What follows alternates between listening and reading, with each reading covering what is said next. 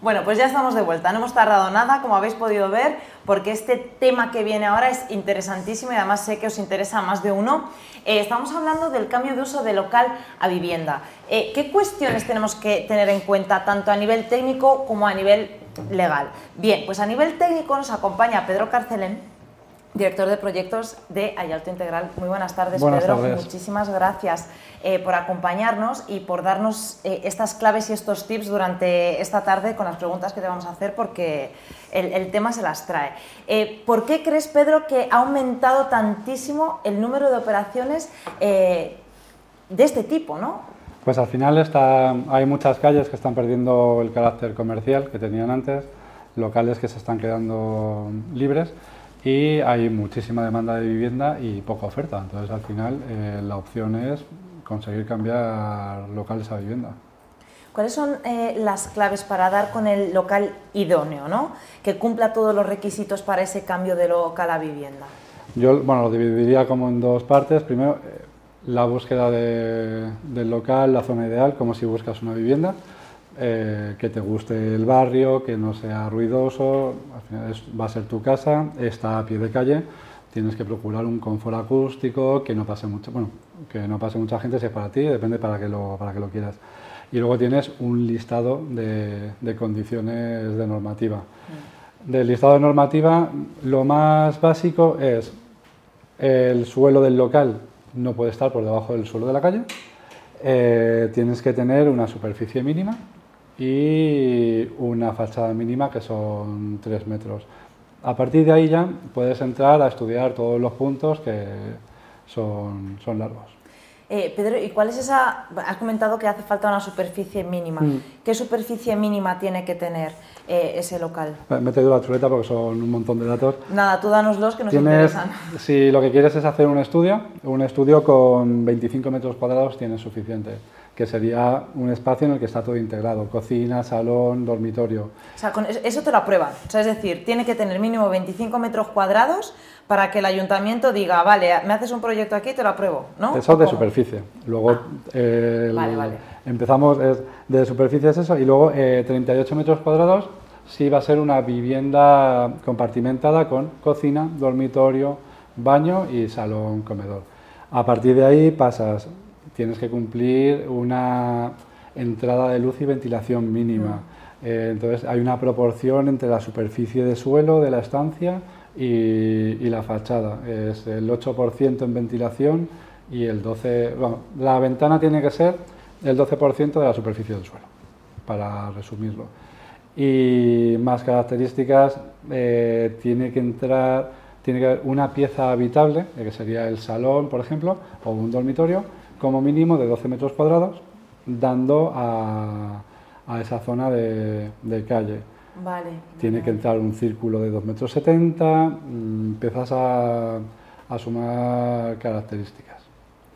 Pedro, esto es en la marcha, ¿eh? que puede ser que no me sepa responder, que lo estaba pensando ahora y si no me lo apunto para, para traer a alguien que nos hable de, de este tema porque mucha gente está precisamente comprando los locales, ¿vale? Para cambiarlos a, vivienda con el fin luego de, hacer Airbnb en esos locales. Pero eh, hasta donde yo sé, la normativa del Airbnb también cambió y también hay que cumplir unos requisitos. O sea, de hecho creo que uno de los requisitos es que tiene que tener entrada por la calle. Es que no sé si tú estás familiarizado con los requisitos del Airbnb, si no me lo apunto, ¿eh? No, me sé la, la normativa súper básica que es acceso independiente desde la calle eh, la verdad es que no, no estoy al día de, la norma de eso, pero tienes que cumplir la normativa de y luego la otra. O sea, sí, sí, las dos. normativas a, Yo creo que, sí, yo creo, o sea, pero la entrada independiente significa que, o sea, si es un bajo, no nos vale si tiene, o sea, si entras al bajo por el portal, ¿no? O sea, tiene que ser como un local, porque realmente no tienes... Allá modificaron sobre todo buscando el evitar las molestias al resto de, eh, de, personas que viven en ese, en ese edificio. y, claro, y cada vez lo están restringiendo más, buscan más edificios eh, de uso exclusivo que viviendas sueltas. ¿Por qué? Porque al final creas una problemática de ruidos, de movimiento de gente que al final pues son, son protestas y, problemas en, en, las comunidades. Por eso casi todos los reglamentos, pero a nivel nacional, lo que van a qué es a un modelo de sí, permito este tipo de, vivienda turística, llámala como, como quieras, pero con un uso independiente de la vivienda ya habitual. Claro, es que de hecho, creo, si no me equivoco, que eh, tiene que, o sea, que la comunidad no debe haber eh, prohibido expresamente el, el, o sea, el hacer un Airbnb. Mm. Eh, Pero bueno, eso también te pasa con los locales. Si una de las cosas que tienes que comprobar antes de, de comprar un local, aparte de que cumpla toda la normativa, son los estatutos de la comunidad. Mm. Porque hay comunidades en las que tienen prohibido eh, que se abra un gimnasio, un restaurante o que se hagan viviendas. es ah, posible que la comunidad lo tenga vetado. Y no o te lo compras y te enteras después, te lo compras para vivir. es, que, es que lo que te deben de informar es, es, antes. O sea, una cosa. Uy, pues como tengas que esperar a que te informe. Los, los estatutos de, de, comunidad es un tema que a la hora de una vivienda te puede limitar algunas cosas, pero que no son muy fundamentales.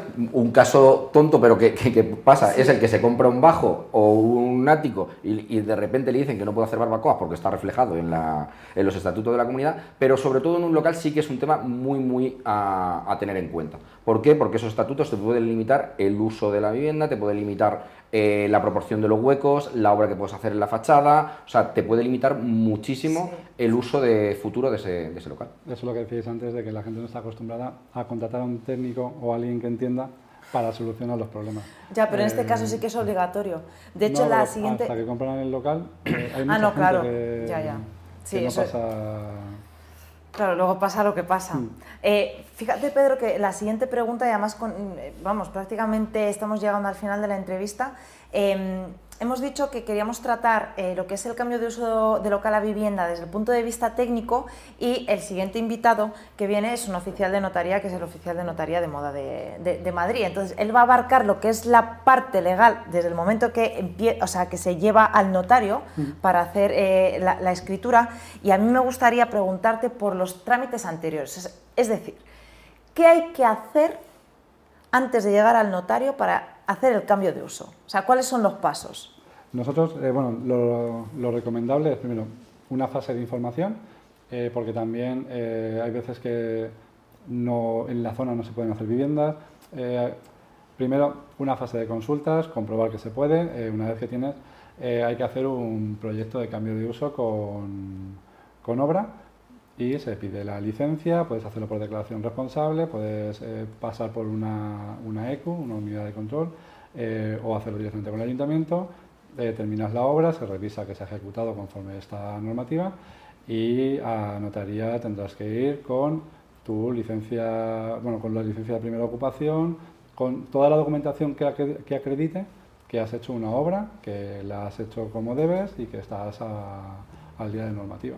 Vale, o sea, tú compras el local, solicitas la licencia al ayuntamiento, la licencia de primera ocupación o declaración responsable, has dicho, ¿no? Licencia de obras y luego cuando terminan las obras y está todo terminado, entonces la primera ocupación. Vale, pero esa licencia de obras eh, tiene que ser a través de un proyecto, ¿no? Hay que hacer un proyecto de cambio de uso que lo presentas en el ayuntamiento, te lo aprueban y en el mm. momento en el que te lo aprueban, después hay que acometerlo, vamos, con puntos y comas tal como está, ¿no? Sí, algunas eh, pequeñas variaciones de distribución, cosas que por la ejecución de obra no se hayan podido ejecutar como, se, como estaban previstas, pero cambios mínimos. Cualquier cambio un poco más grande supone una modificación de proyecto, presentar papeles y eh, justificar que aunque has hecho cambios, sigues cumpliendo normativa.